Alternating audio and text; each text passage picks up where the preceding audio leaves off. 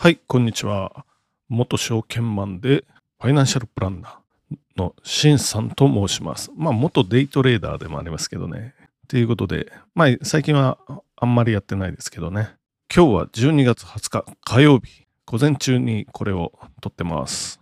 外はね、やっぱり寒いですね。外気温で3度ってなってますね。部屋の中は13度。もっと暖かくならんのかいっていう感じですけどね。今ちょっとね、収録の時なんでエアコンを切って、余計な音がなるべくしないような形で撮ってます。家族はね、暖房でぬくぬくと夜寝たりしてますけどね。僕は暖房を切って寝てますよ。っていうことで、今日の経済ニュースを始めていきましょう。まず一つ目。今日の日経新聞一面から武力以外が8割。何ですかこれは。っていうことですけど、サイバー戦争ですよ。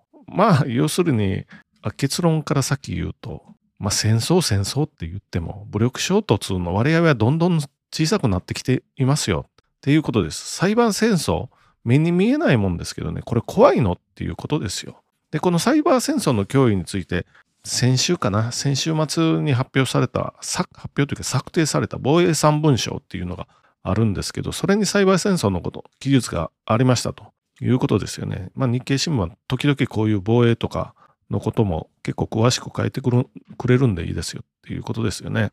〇〇新聞みたいなのは話し合いとかね、憲法90とか、それ言ってるんですけど、実力にバックアップされてないと、話し合いも何もないかなというふうには思ったりもします。そこはやっぱりね、経済新聞なんで、日経新聞はリアリストですよね。株とか投資やってるんで、株は上がれって思っても上がらないんで、っていうことですよね。で、防衛3文書って何ですかとなると、国家安全保障戦略。これ文書になってるんでね、読みましたけどね、先週。全然というか、ほとんど覚えてないですけどね。反撃能力に関して書いてましたよね。専守防衛って言ってたのが反撃能力ですから、これはもう大転換ですよね。よく現政権、これはよくできたなというふうに思いますよね。安倍政権の時も、そこまでは言及できなかったっていうことですよね。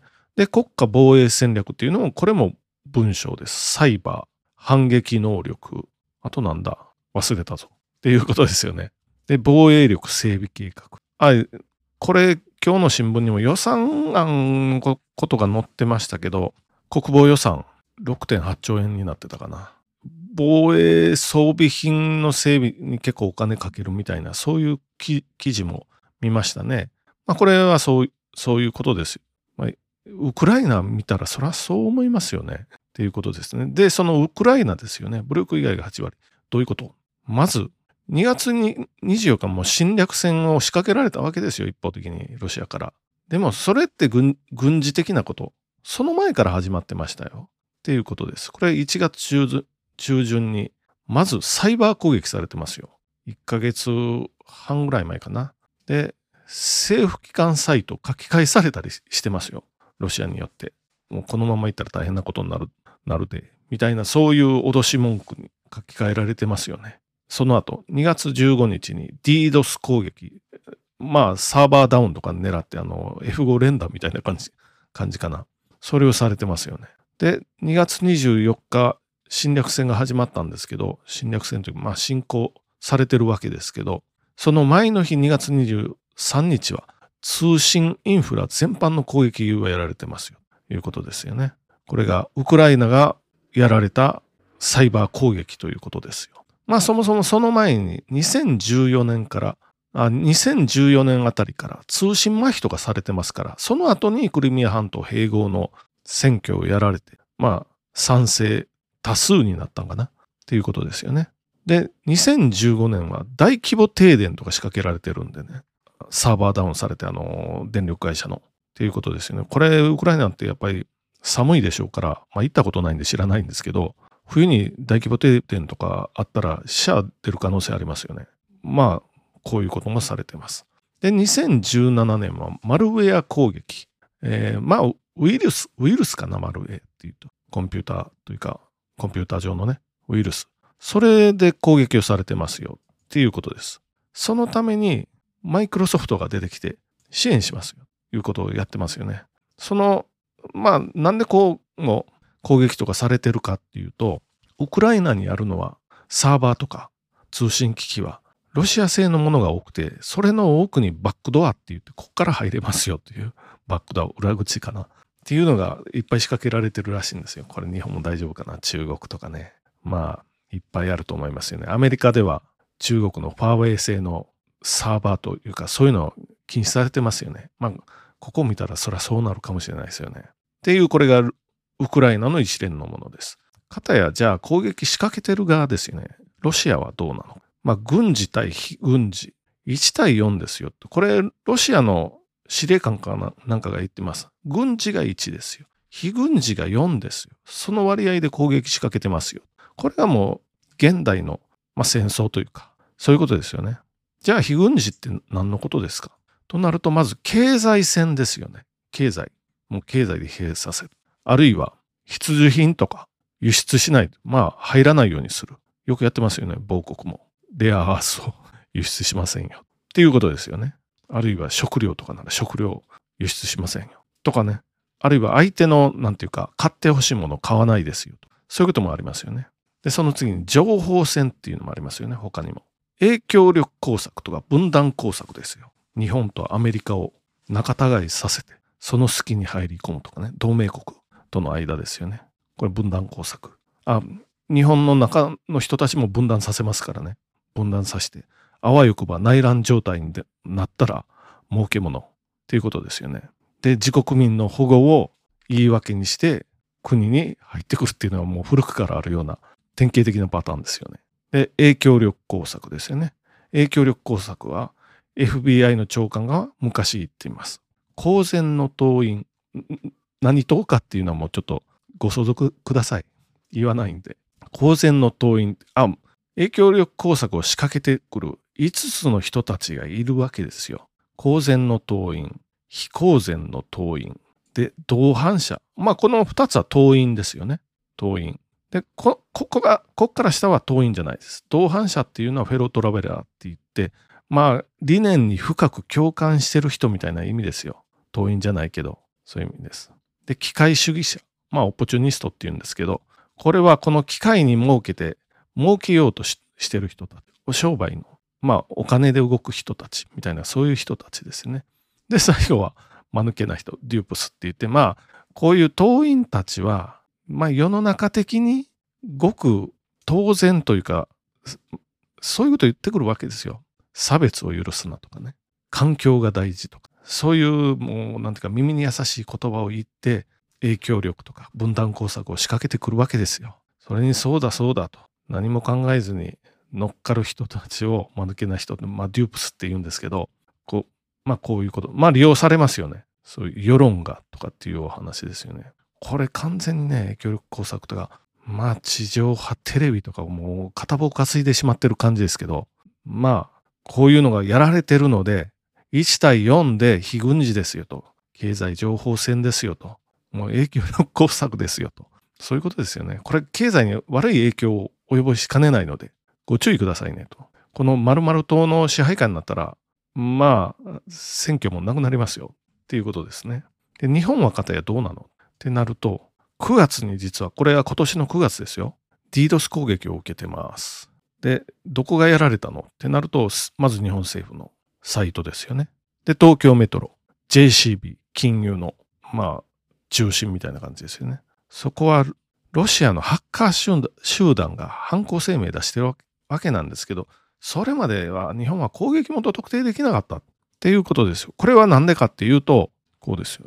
能動的サイバー防御をこれからしようとしてるんですけど、それができてなかったっていうことです。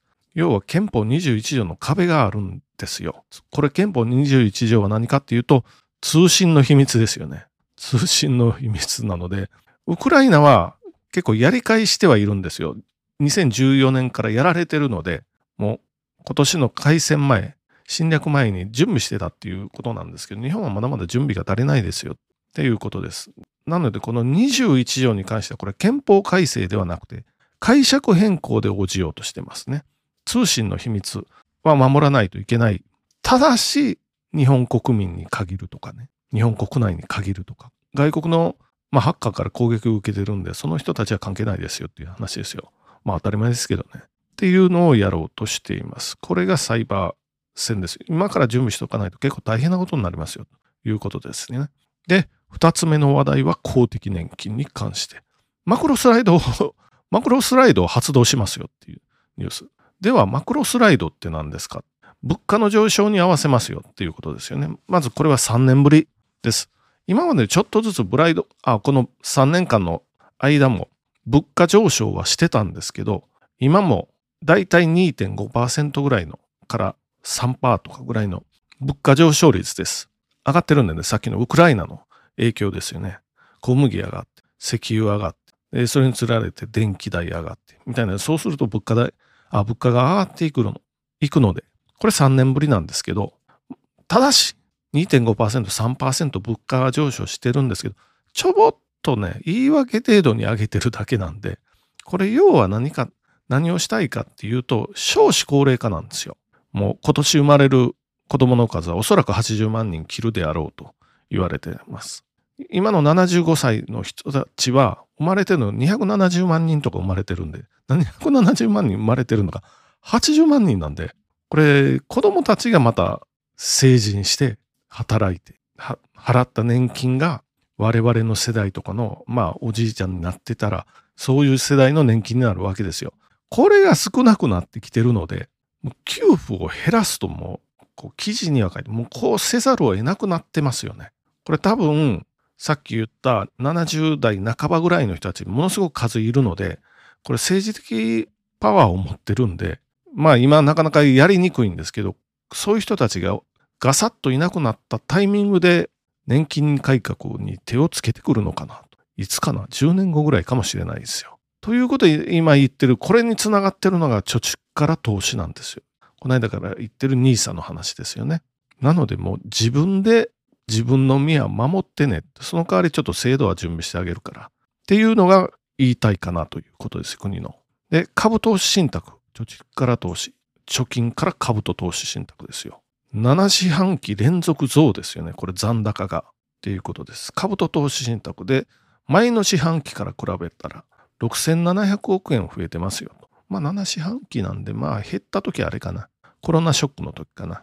それ以来っていうことになると思うんですけど、投資信託のみにすると、もう10期連続、10四半期ですよね。増えてますよっていうことです。これは積立 NISA 投資信託しかできないので、これで増えてますよっていうことです。で、1兆円増えてますよと。株と投資信託なら6700億円なんで、株だけなら減ってますよね。っていうことかな。株も、株主の4割は70代とかって、この間記事でね、出てましたんで、日本株ですよ。日本株の4割は70代が株主ですよ。これ日本株がひょっとしたら厳しいかもしれないですよ。70代、今後相続になるので、売るとかそういう話になってきますよね。需給関係が悪くなると、どうしても株は上がらないので、っていうことです。で、現金はどうなの？現金は、これ、現金とか株とかね、1100兆円あります。実は、日本国内の個人の金融資産って2000兆円ほどなので、まだまだ半分以上は、55% かな。現金ですよ。これ1兆円増えたといっても、まだまだ株とか投資信託の保有分は少ないですよ。ただし、これを、自分たちの稼いだお金の一部を、やっぱり運用性のものに変えて、運用成績を上げていかないと、将来は厳しくなるかもしれませんよ。っていうことで、頑張って投資をしていきましょう。っていうことで、今日のところはおしまいにしたいと思います。今日はちょっと長くなったかな。ありがとうございました。